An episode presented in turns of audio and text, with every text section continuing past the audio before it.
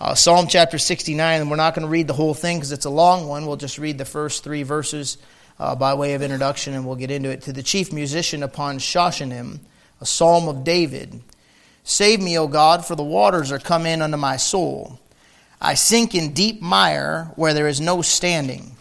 I'm come into deep waters where the floods overflow me. I'm weary of my crying, my throat is dried, mine eyes fail while I wait for my God. I want to preach to you from this psalm on the subject of waiting for God. Let's pray first and then uh, we'll get into it. Father, I love you this evening. I pray that you'd please help me. I ask you to fill me with your Holy Spirit, Lord. I, I want to be your vessel, I want to be your man. Uh, I want you to use me. I don't want to have my own agenda. Uh, I don't ever want to get in a pulpit with an open Bible, Father. I, I know I, I've, over the years there's been guilty of it, but I don't ever want to get in the pulpit again with an open Bible and ever have a personal agenda about anything. I just want to give your people your words, and I pray, God, that you would please use this passage of Scripture, use this message, use this time here together to strengthen, to bless, to help, to encourage, and if necessary, to convict your people tonight. Uh, give each and every person, Lord, you alone can see the heart, you alone can see the soul. Uh, I believe most everybody here, Lord, is born again tonight, but if somebody's not, I pray, God, you'd help them to realize they're in a friendly environment. Uh, they're at a place where they won't be pressured, but they sure enough have an opportunity to get some answers from the Word of God.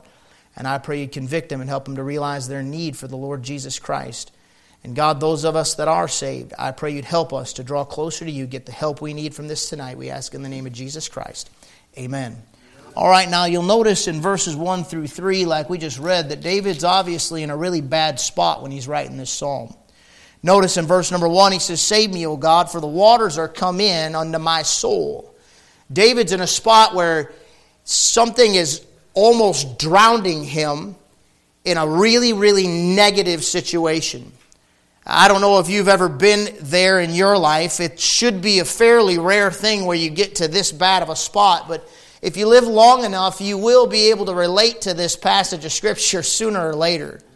Most all of you that have been around any length of time at all, you already can relate. David is literally feeling like he's drowning from the, the pressure and the overwhelming pain of his circumstances. He says in verse number two, I sink in deep mire where there's no standing.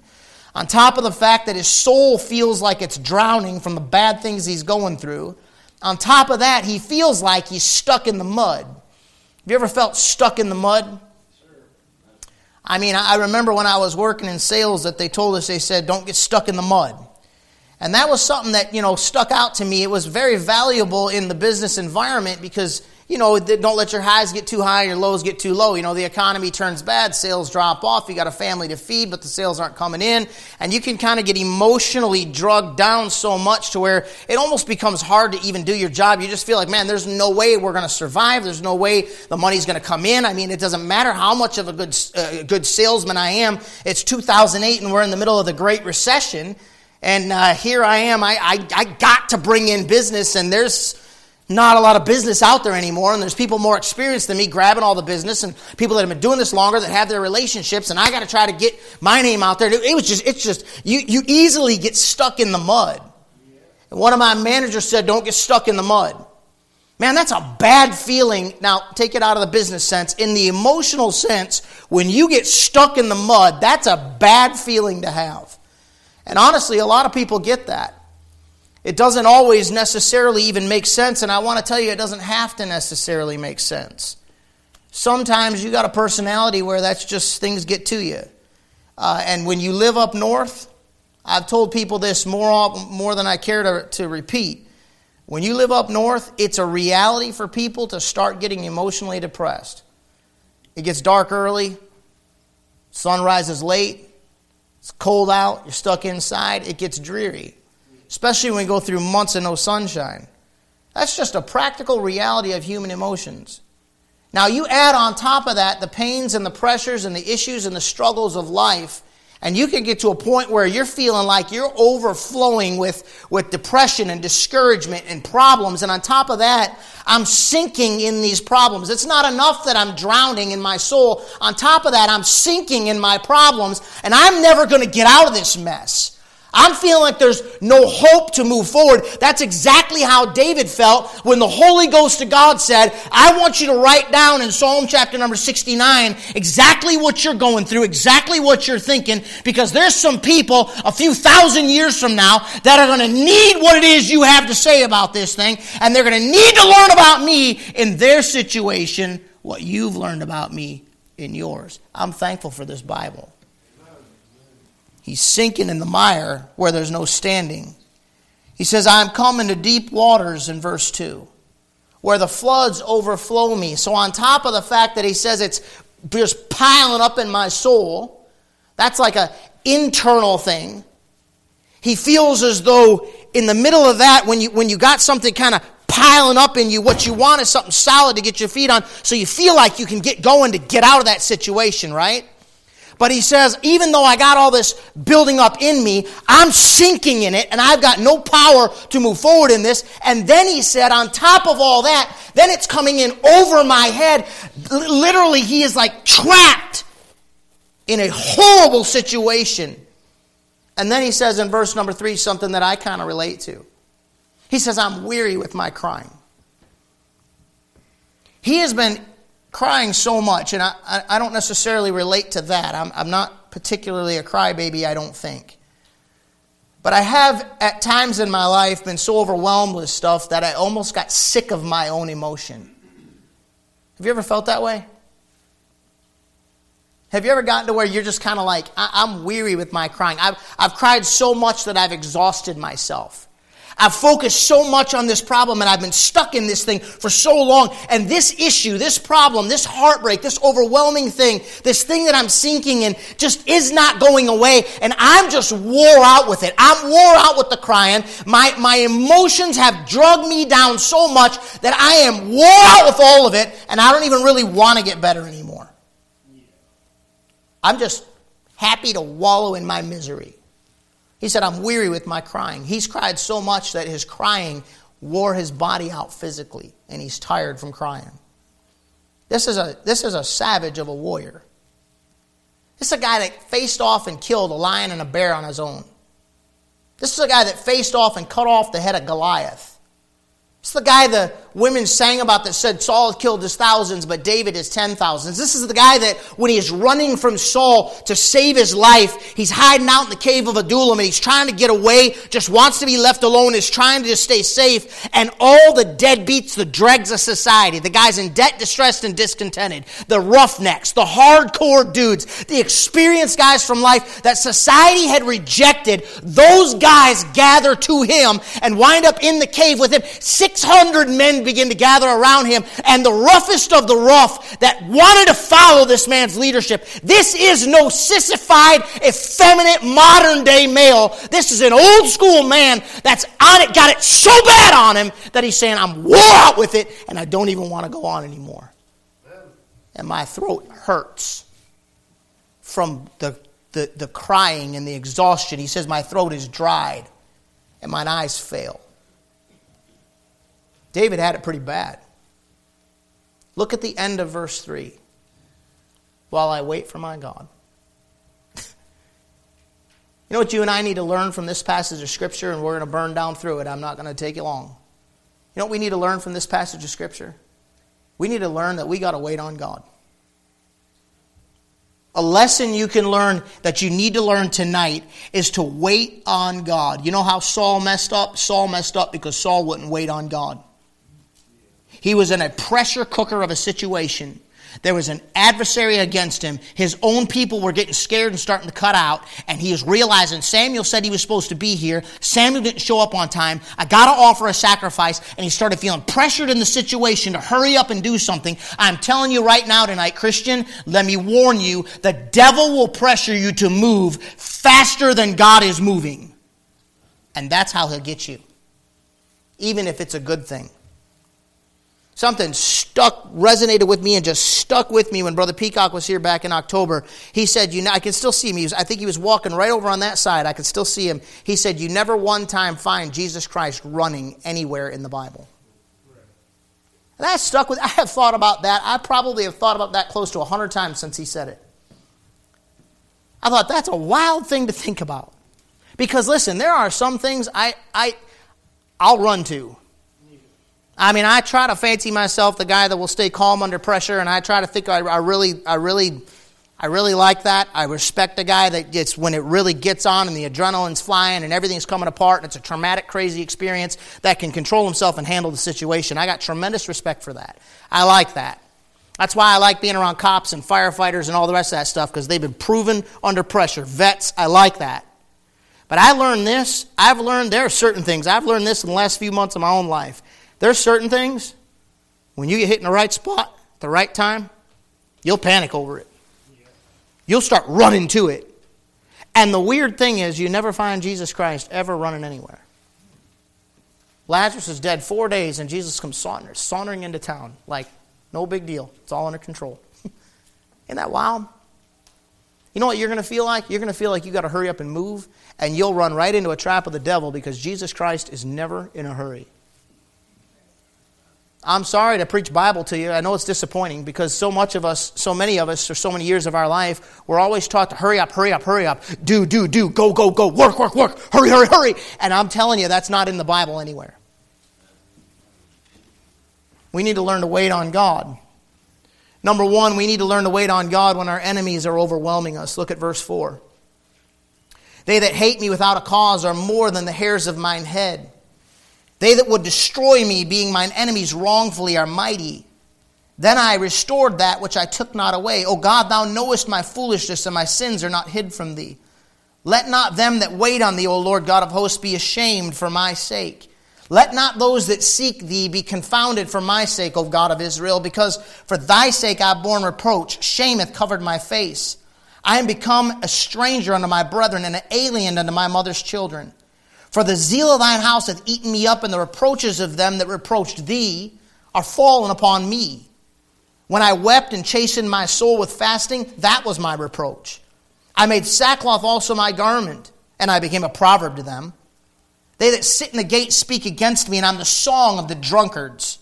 But as for me, my prayer is unto thee, O Lord, in an acceptable time. O God, in the multitude of thy mercy, hear me, in the truth of thy salvation. You'll notice in that passage that we, they, we just read, David is, is seemingly overwhelmed by his enemies. In verse number four, it's because they hate him without a cause. You realize that if you stand for Jesus Christ, some people are going to hate you without a cause. If you do right, I'm telling you, if you do right, you will be mocked, you will be made fun of, you will be ostracized. That is part of doing right. It's, it, it, you can just mark it down. It's going to happen. You have to learn to wait on God and to let God handle situations for you because if you don't wait on God, if you try to fix the situation, you're going to wind up making a mistake God didn't want you to make. You realize some of those people that are mocking you are not necessarily, they're enemies of God right now, but they're not necessarily going to stay that.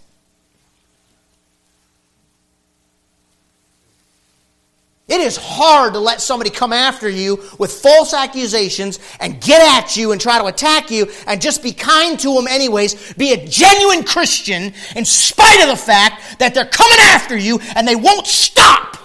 You know, some of you kids will want to do in school when they ostracize you for trying to do right. They make fun of you for trying, you're going to want to reciprocate. But you want to know something? You got to stop and think about something. 30 years from now, some of them people might wind up working for you. God might put some of you in the ministry, and 30 years from now, they might walk into your church and call you pastor or call you pastor's wife.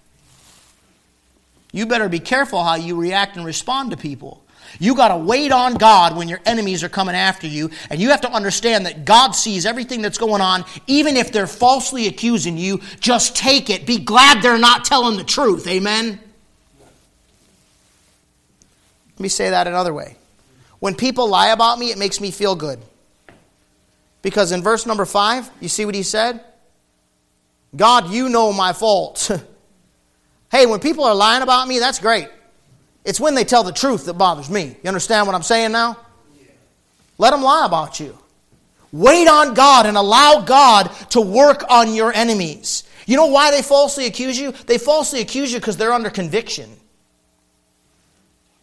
They know they shouldn't be telling the jokes they're telling and doing the things that they're doing and living the way they're living and taking the Lord's name in vain and cursing and disrespecting authority and all the rest of the stuff that goes on in this society. They already know it. They know when they're doing those drugs that it's wrong. They know when they're getting drunk they ought not be doing it. They know when they're fornicating, when they're committing adultery and all the rest of the things that's going on. They know it's wrong and the conviction of watching you live right makes them come after you. They find something to point at about you and falsely accuse you because justifies and appeases their own conscience. And when you lash back out at them, you appease their conscience more. You got to wait on God when your enemies come after you. They falsely accuse you because of envy. You realize a lot of times people envy a good Christian. Now, now listen, you all know this already. You know me well. I don't think we're better than anybody else. But I will tell you this much. If you got God in the Bible and you're trying to run your life the way Jesus Christ would have you to do it and live according to the Bible, you got it better. Do you understand what I'm saying? You're not better, but you sure enough got it a whole lot better than that lost world's got it. And they're envious of what you got. So your enemies will come after you. They'll come after you when they got a competitive spirit, like we talked about Sunday morning. They'll come after you when they got a critical spirit. You know, some people just have a critical spirit. It, it, it, does not matter what you do. If you were everything the exact opposite of what you are, they would still rip on you. You know, when somebody's always finding fault with everybody else, always criticizing everybody else, going home and talking in the car on the way home. What we're talking about is this person at church and that person at church. And oh my goodness, I, I even have I even know of preachers that have had that problem, being critical of their church. That's a horrible problem to have. When you're always criticizing everybody else and picking apart everybody else and noticing everything about everybody else's family, and you, you have the problem. Right. You got a critical spirit. Not, it's not the other person's problem. When somebody begins to pick on you and criticize you and pick you apart and nitpick your life, listen, that's an enemy. That thing can really begin to bother you with time. Be, be honest. It doesn't matter if the person's uglier than you and all the other things that you could say that are insulting, okay? I'm trying to be nice. You notice? I'm really trying. I'm throttling myself tonight.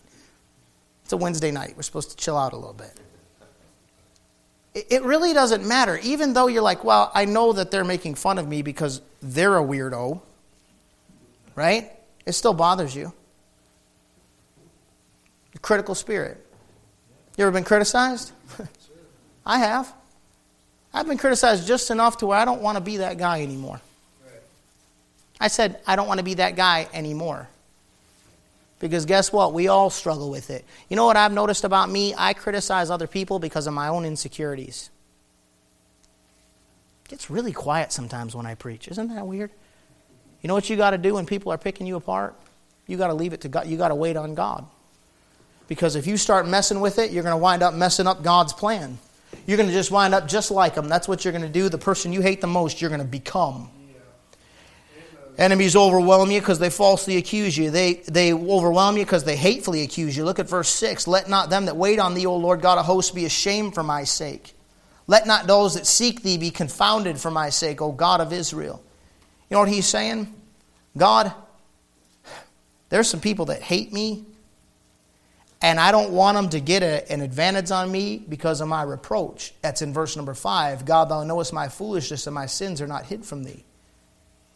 Look at verse 7 because for thy sake I have borne reproach, shame hath covered my face. They falsely accuse you and hatefully accuse you because of the approach that's associated with serving Jesus Christ. There's a reproach associated with it. It's a funny thing, man. I cannot tell you how many people that have met me know me as nothing but Mike.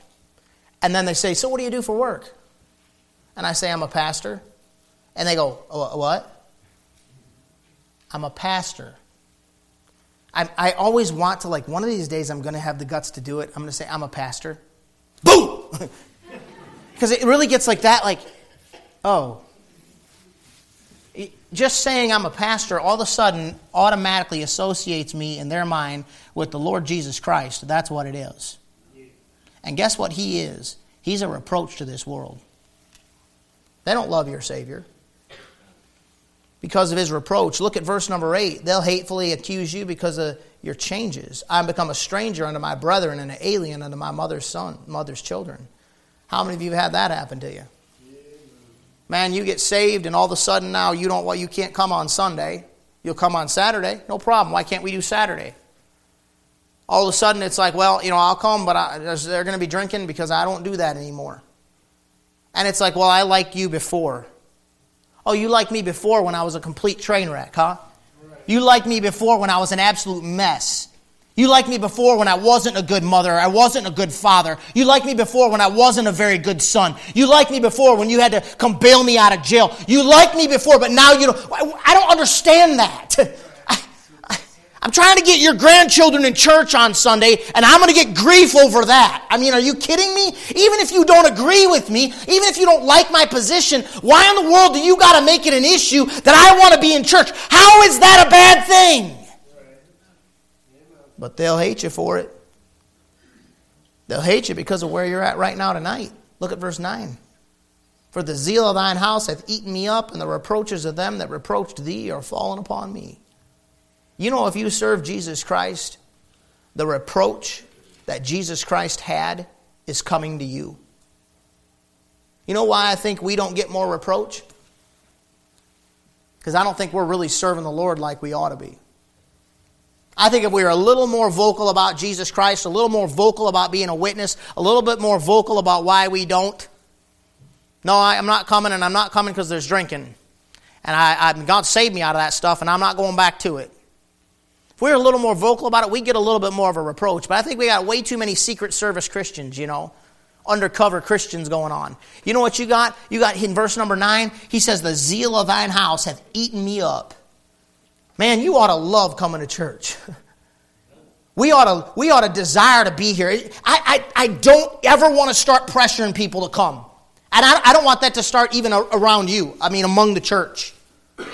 Well, how come you don't come back on Sunday night? Are you just jealous because you want to stay home? So, since you're miserable, you think everybody else should suffer with you.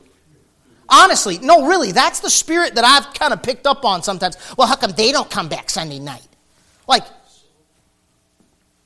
it's really that difficult, huh? I think some Christians criticize other Christians for that very reason. I come because I want to come. I'm here because I want to be here. It's amazing to me how over the years God has very slowly but strongly and surely grown our midweek attendance and grown our Sunday evening attendance. You should have seen what it was like for at least, what, 10 years, honey, or more? From Sunday morning to Sunday night, Wednesday night. The drop off in attendance. But you know, we've always had a good time. Because the ones that came here, they wanted to come. One of the greatest compliments I keep getting from people when they first come to our church, like, man, there's a good spirit here. Like, yeah, because there's no pressure. If you don't want to come back, I mean, I, it's going to break my heart, okay? I'm not being a jerk, but, but if you don't want to come back, don't come back. No, nobody, did anybody arrest you and force you to come tonight? You came on your own, and you're 18 years old. That's why we're all happy because we're excited about being here. The zeal of thine house hath eaten me up. I want to be in church. I love God's people. I love the Bible. I love Jesus Christ. I love singing. I've anchored my soul in the haven of rest. I'll sail the wide seas. No, I want to be here. And that makes you a weirdo. Some of you are going to have trouble with family and friends because you're going to be here on Sunday morning and it's Christmas. It's Christmas and you're going to church. You're such a fanatic. Amen. It's Jesus' birthday. We're going for a celebration. There's cake after. You want to come? he said, The zeal of thine house hath eaten me up. I, I, you can't keep me away from church anymore. I don't care if I get offended. I don't care who criticizes me. I don't care who might be envious toward me. I don't care what kind of issues, what kind of hurts they've been. We've all been hurt. Build a bridge and get over it. Hey, I want to be here because the Lord shows up. I'm not going back to church because you know those Christians. But they go right back to Walmart. Well, hi, welcome to Walmart. Like, excuse me, excuse me, and they look right at you, and they run, the worker runs the other way, you know? Stinking hate Home Depot for that very reason. Excuse me, he's gone. Never mind, forget it. Hey, ma'am, excuse me, this isn't my department. You know, like, but you go right back in next time. The zeal of thine house hath eaten me up. You know that makes you a weirdo to your enemies, though. You guys went to church last night? How was your weekend? Great. How was yours? Oh man, we had a riot. We got smashed. We got hammered. Oh man, I still got a headache. How was yours? Oh man, we had a riot. We got no headaches. We slept great. And we went to church on Sunday. You're weird. Your enemies will come after you. But you know what you got to do? Listen, listen now. You got to wait on God. Don't get mad at him. Don't go back after him. Don't turn your Christmas celebration, take your stand, but don't turn it into a war with your family. Even if they hate your preacher, just smile and let it go. Don't even bother defending me. Amen. That's a little bit of that's happened here and there. Let it go. Why? Because you got to wait on God. Some of those people that are messing with you, that are causing you grief, might wind up sitting next to you someday if you wait on God and let Him do His work and keep your hands off it.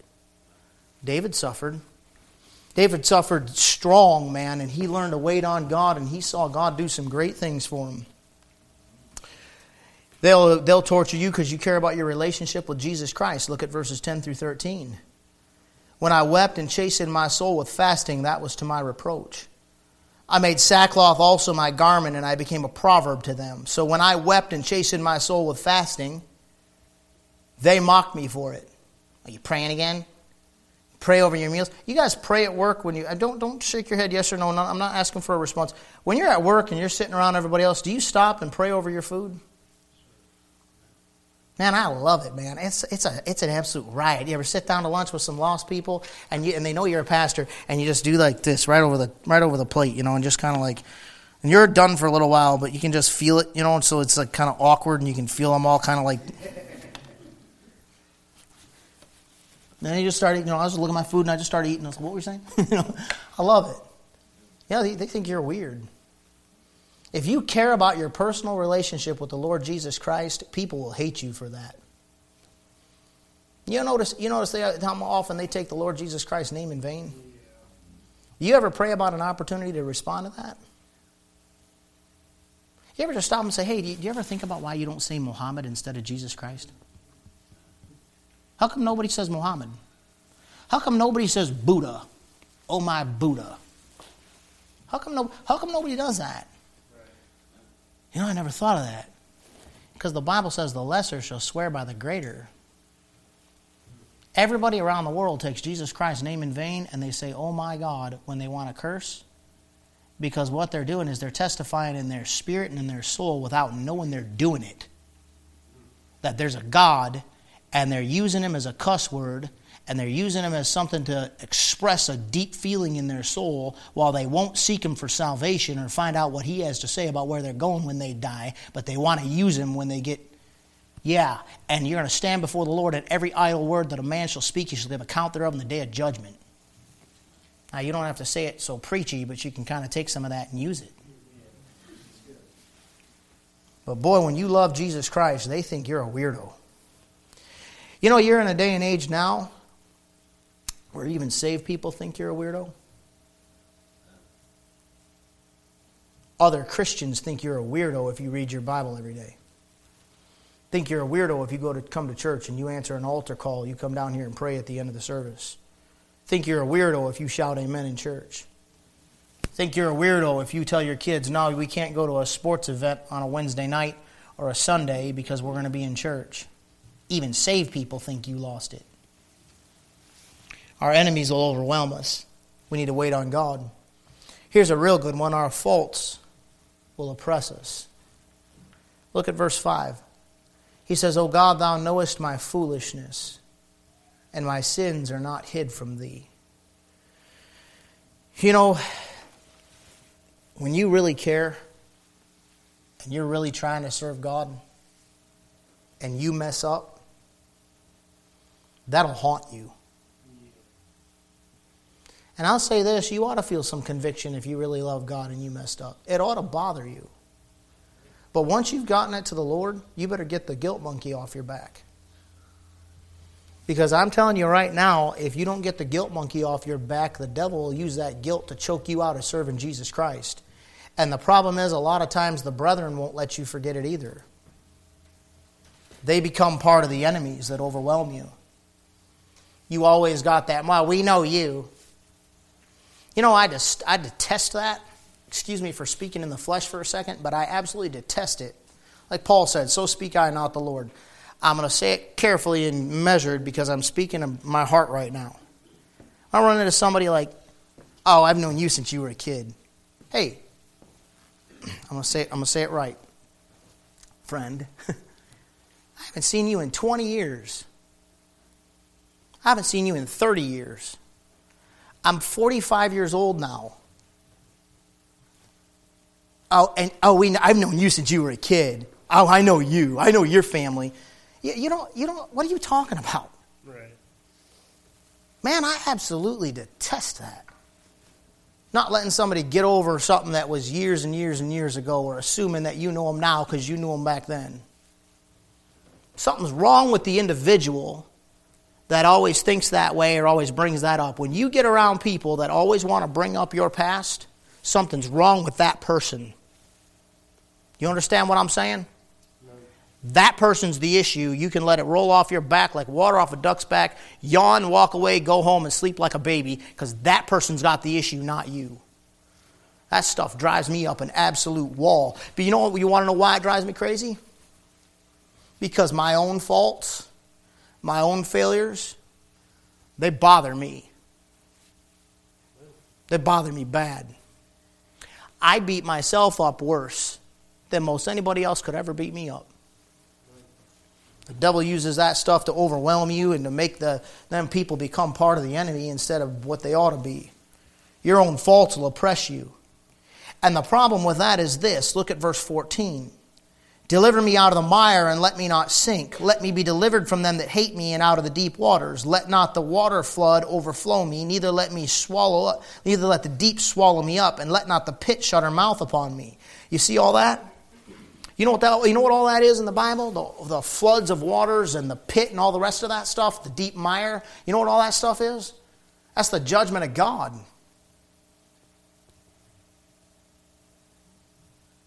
Go to Hebrews chapter 12. Let's turn there quickly, please. Hebrews chapter number 12. I want you to see the patience, the waiting on God in this passage. Hebrews chapter number 12. I want you to start with me in verse number 1. Now, I'm going, to, try to move fast. So, what I want you to be watching out for as we go through this is the fact that there's a patience and a waiting on God required in what we're going to look at. It says, Wherefore, seeing we also are compassed about with so great a cloud of witnesses, let us lay aside every weight, see it, and the sin. That's you and me. Uh, that that he's you know obviously this is to the Hebrews, but the practical application is you and me. We we've got weights on us and we got sin in our life, right? Come on, Christian. You're perfect. Your faults overflood you, and every once in a while, you know, you know what, God, God, you know my faults, and now I'm in trouble. I'm in the judgment. I'm getting judged by God. I'm sorry, I just don't give a cotton picking hoot for a Christian that thinks they never thinks they're being judged. When something bad happens to me, the first thing I do is say, God, you got my attention. What have I not been listening to? When I stub my toe, I'm like, okay, Lord, are we good? Okay, we're good. I mean, the first thing I ask is, what did I do wrong? Because I know what I am. Hey, I, I want to be right with God, and I hate it when I mess up, and I know that in me, that is in my flesh, dwelleth no good thing. Ain't no stinking self-righteous Christians, man. I mean, they think they are, but you know what I'm trying to say, right? They're so awful self-righteous, but ain't no such. You ain't you ain't got any righteousness. Anything you got, you got by a gift from Jesus Christ. If you got it at all, you got it from Jesus Christ. So our Father sees our weight in sin, and it, notice it says it does so easily beset us. And then he says, Let us run with patience the race set before us. Looking unto Jesus, the author and finisher of our faith, who for the joy that was set before him endured the cross, despising the shame. See that? That's the reproach, and is set down at the right hand of the throne of God. For consider him that endured. See that? That's, that's a waiting thing Such contradiction of sinners against himself, lest ye be wearied and faint in your minds. Ye have not yet resisted unto blood, striving against sin. And ye have forgotten the exhortation which speaketh unto you as unto children, My son, watch it now, despise not thou the chastening of the Lord, nor faint when thou art rebuked of him. You got to keep pressing. You got to keep run. The context is running. The context is running with weight and sin that we got to lay aside, but don't quit. And he's saying because of this, because of the sin, which you got to stop, when God whoops you for it, don't get exhausted in it. Keep pressing forward. Don't quit. Wait on God, even though God's putting a whooping on you.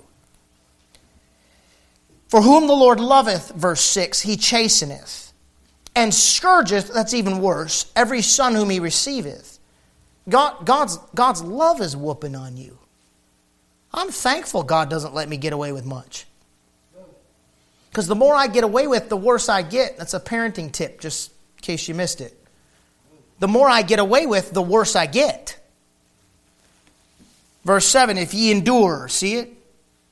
There's patience in it. If ye endure chastening, God dealeth with you as with sons. For what son is he whom the Father chasteneth not?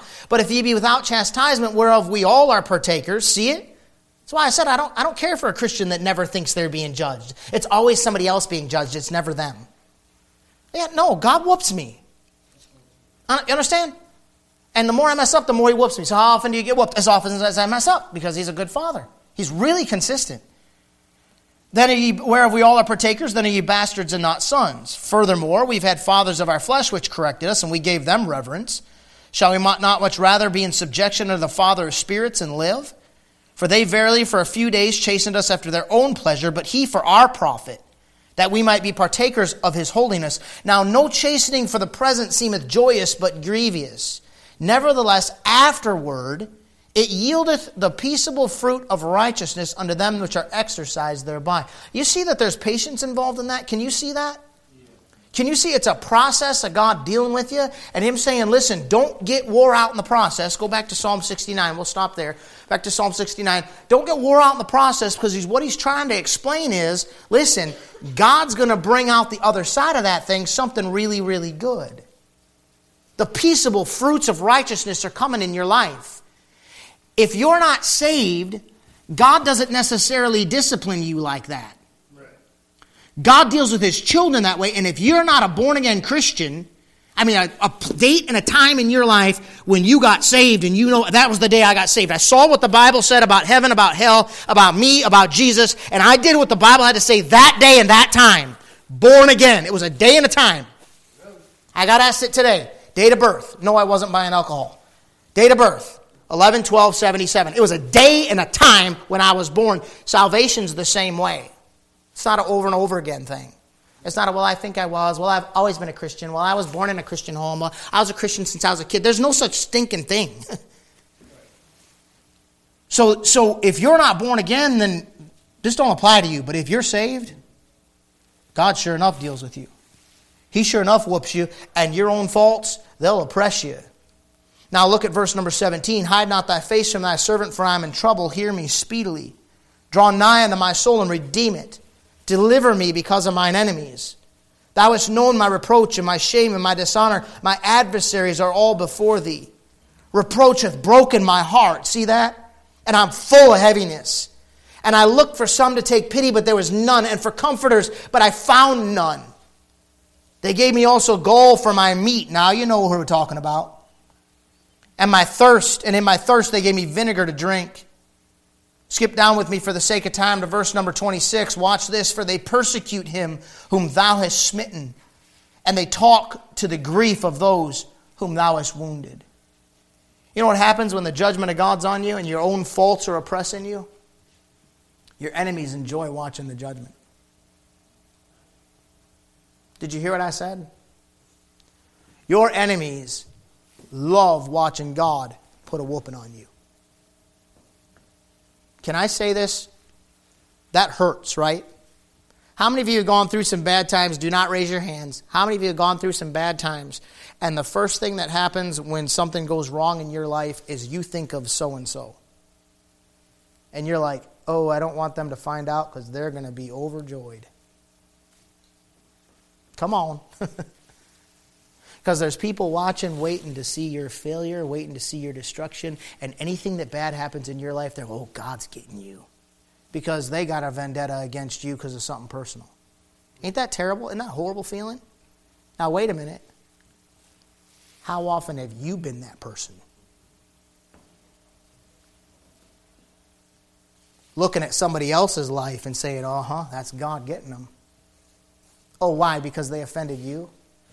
I mean, you're so, you're so much a part of the Trinity. You know, you're the fourth person of the Trinity. You're so holy and so important that when somebody does you wrong, God's going to go get them on your behalf. You realize what a completely insane, arrogant, self filled viewpoint that is? But come on now, we if you've been in church any length of time and read your Bible at all, know anything about the judgment of God, you all got the same problem I got. You look at me all like, but that ain't the truth. You know what I don't ever want to do? I mean, never, not, not one more time as long as I live. I can't wait to die and go to heaven or get raptured out of here because I'll never have to deal with any of this ever again. I don't ever again want to be caught rubbing in the wound when God's whooping somebody, rubbing it in the wound. If God, if God is dealing with one of his kids, the last thing I want to do is walk up and go, oh, look, he's down. Because of what you did to me. Because of my envy. Because of my jealousy. Because of my competitive spirit. Because of my hurt feelings. Because of my bitterness. Do you know some people purposely hurt other people because they were hurt? Yeah. Did you hear what I said? That's insanity, man. That is a psychopathic mentality. I'm going to go hurt an innocent person because that was done to me, so I'm going to do it to you. You need the blood of Jesus Christ to help you out of that pit if you're that messed up.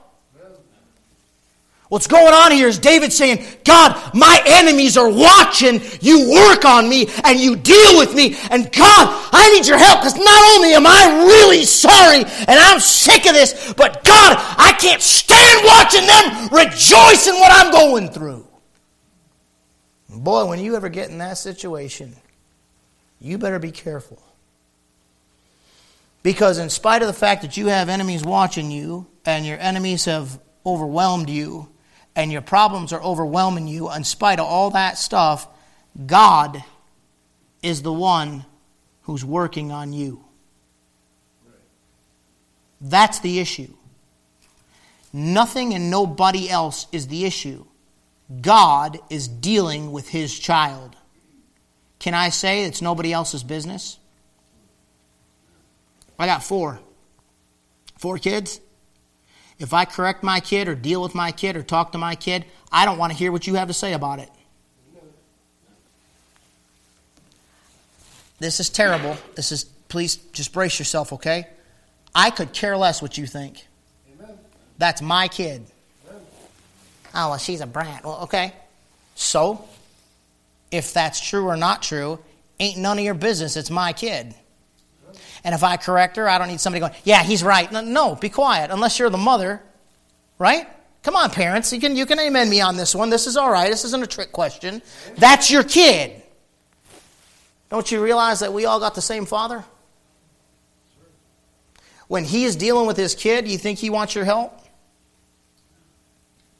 I don't think so. I think if I'm dealing with my kid and somebody walks up and sticks their nose in it, they might get a nose broke. You know what I'm saying? Because I'm dealing with that. I don't need you adding insult to injury. None of your business. Back off. I know how much to put on there, there and how much not to. Now you leave it alone. Boy, that's, that's how I want to be with God. When God's children are hurting, I want to be a safe place for them to go and get some help. I don't want to be caught being this guy. One last thing I want you to see, and I'll make it quick. You got to wait on God when your enemies overwhelm you. You got to wait on God when your faults oppress you and others like seeing it. You got to wait on God when your father isn't promoting you as fast as you want him to. In verse number 21, you see it. They, all, they gave me also gall for my meat, and thirst they gave me for, uh, the, and, and in my thirst they gave me vinegar to drink. Let their table become a snare before them, and that which, uh, that which should have been there for their welfare, let it become a trap. Let their eyes be darkened that they see not. Make their loins continually shake. Pour out thine indignation upon them, and let thy wrathful anger take hold of them. Let their habitation be desolate, and let none dwell in their tents. For they persecute him whom thou hast smitten. See that? They talk to the grief of those whom thou hast wounded. Add iniquity unto their iniquity, and let them not come into thy righteousness. Let them be blotted out of the book of the living, and not be written with the righteous.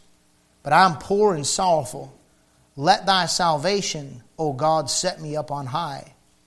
I will praise the name of God with a song and will magnify him with thanksgiving. This also shall please the Lord better than an ox that hath horns and hooves. The humble shall see this and be glad, and your heart shall live that seek God. Now, here's what I see in that. He's going through here and he's, he's, he's in the middle of his problems still, right? His problems aren't gone yet. And he's saying, God, deal with them. God, let their table become a snare before them and, and, and that which hath been for their welfare and become a trap. And uh, how many times do you see that? I mean, man, we don't have time. You look at all the gangsters and all the rest of that stuff going on throughout history, all the politicians that get crooked and all the rest of that stuff, their, their welfare becomes a trap. You kids looking up to some of these social media stars. You, you ever watch and see how many of these social media TikTok stars and all the rest of them wind up dead young? You ever watch that? You ever follow these people? Because I'm old enough now to have followed some people that back when I was a kid were my peers or a little bit ahead of me, just enough ahead of me to look up to and see their massive meteoric rise to fame and wealth and riches, and then watch their life and see how they turn out later or watch them crash. Yeah, their table becomes a snare, becomes a trap. Their welfare comes back and gets them. You better learn to wait on God, not rush it in life. And that even is God settling your scores because he went down through here and he's praying imprecatory prayers against his enemy, which is something they did in the Old Testament that you and I don't do now. And he's praying these imprecatory prayers against his enemies and he's saying, Listen, God, I, I need you to do this thing. And God's like, No answer yet. Here's how, here's how I'm telling you there's no answer. Look at verse 29. But I'm poor and sorrowful. See what he said? God has not yet answered his prayer. You see that? I'm poor and I'm full of sorrow. Now, watch. When you're in that position, God's not answering. God hasn't come in and given you what you want. He hasn't pulled you out of your problem. He hasn't yet fixed it. He hasn't yet answered all the prayers. You know what you do? You wait on Him. Look what he does in verse 29. He says, Let thy salvation, O God, set me up on high. Verse 30, I will praise the name of God with a song and will magnify him with thanksgiving. He's not even waiting for God to do it. He's already making a promise and an oath and saying, You know what, God? I'm going to praise you and I'm going to magnify you. I'm going to sing to you and I'm going to thank you. Now, that's pretty precious in the eyes of God when while you're still in your problem and God still hasn't answered your prayer and you're still stuck in the mud and you're still overrun just a little bit and you still got even things you're beating yourself up about, you say, you know what, God? I'm making up my mind right now that if you never bless me again, I'm going to sing to you, I'm going to praise you, and I'm going to thank you. Now, I realize that he's asking God to bring him out of it, and he's saying, When you bring me out of it, I'll do that. But he's making up his mind in the moment he's going to serve God. Look at verse number, uh, verse number 31. This also shall please the Lord better than an ox or bullock that hath horns and hooves. You know what pleases God? Is when you wait on him. When you thank him and you praise him and you sing to him and you exalt him and you glorify him and you say, Come hell or high water, I'm serving the Lord. I'm not in this thing because he's been good to me or because he's got money and he can t- hook me up. And, you know, I'm looking for a hookup from God. And when God saves me out of my situation, then I'm off on my own again. When I want to, I'm serving him. When I don't want to, I'm serving him. When it's good, I'm serving him. When it's bad, I'm serving him. When he blesses me, I'm serving him. When he doesn't, I'm serving him. When he promotes me, I'm serving him. When he doesn't, I'm serving him. And in the middle of this problem, when God still hasn't answered and still hasn't pulled me out of this thing, I just want him to know that I want to praise his name. I just want him to know I want to think to him. I sing to him. I just want him to know I'm really thankful to him for being my God. You ought to thank God every day of your life for saving your soul, hey, and for taking care of your eternity. Amen. Yes. No matter what. Well, I got nothing to be thankful for. You don't? Now, now what's hidden in here is really important for you to notice. In verses 7 through 9, in verses 13 through 16, and in verses 20 through 28, you know what you've got? You got messianic verses. That's the Lord Jesus Christ speaking. Now, we preach to this whole thing about your life. But what we don't, what we fail to remember is you're hid with Christ in God. He said, Follow me, take up your cross and follow me. He said, If they persecute me, me they're going to persecute you, right? Mike Reagan version. Ain't that the truth? You're supposed to go without the camp bearing his reproach, right? Oh, so you mean my problems are more than just being all about me? You said you wanted to serve Jesus Christ, didn't you? You know what God the Father did? God the Father put the sin of the whole world upon his Son. God judged him. It pleased God to bruise him. Bible says he's a man of sorrows and acquainted with grief. That was Jesus Christ. You know why God allows you to go through times when you're crying and you're all alone in your room? When, you when your heart is overwhelmed and you're stuck and you don't feel like you can get out of it, and then people are picking on you and it feels like the world turns against you, whether it's real or perceived, it still is what it feels like it is. I don't have any friends. Whether real or perceived, that's how it feels sometimes. I said whether real or perceived because a lot of times it's not real, it's perceived. But that's because you're stuck in the mud. That's because you're overwhelmed. And when God ain't promoting you and you're stuck and you're not moving forward and you really want to move forward and God ain't moving you forward, you know what you get an opportunity to do? You get an opportunity to feel what it felt like to be in the Lord Jesus Christ's shoes. Ain't it a wild thing that he said, Thou wilt not suffer my soul to stay in hell? Three days and three nights. God waited that long to resurrect his son? Jesus learned to wait on his Father. You know what Christians don't ever want to do? They don't want to wait. Give it to me now. Give it to me now. Give it to me now. Give it now, now, now. Yeah, and that's why we got such a shallow Christianity going on all over this nation and world today. But if you're really going to follow Jesus Christ, then you're going to have to learn to wait on God. And if you wait on God, look at the conclusion. You will not, you will not be disappointed. The humble shall see this and be glad, and your heart shall live that seek God. For the Lord heareth the poor and despiseth not his prisoners. Let the heaven and earth praise him, the seas and everything that moveth therein, for God will save Zion and will build the cities of Judah that they may dwell therein and have, in, have it in possession. The seed also of his servants shall inherit it, and they that love his name shall dwell therein. You know what that is, right? That's your millennial kingdom. He's coming one day, he's going to rule and reign on this earth, and he's going to fix every problem there is in this entire planet. From creation to the animals to the human beings, it's all going to be perfect. And you got that promise. So that ought to help hold you over while you're here. But let me just say this. I, I want to say this. I'm going to go out on a limb here, and I think I'm right. I don't just believe that you're you have to wait till you get to heaven to see it. I don't believe that. I think you'll see it in this life too.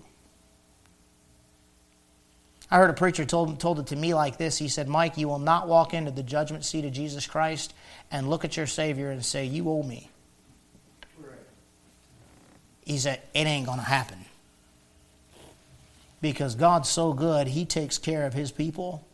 And if you stay close to Him and you wait on Him and you're trying to serve Him and you put Him first and you seek Him and you sing to Him and you thank Him and you praise Him and you stay faithful to God, I am promising you, God is not mocked. For whatsoever man soweth, that shall he also reap. if you're sowing the right things, you're going to reap the right things. And not just at the judgment, you reap them in this life too. All right, let's go ahead and uh, bow our heads. We'll be dismissed in the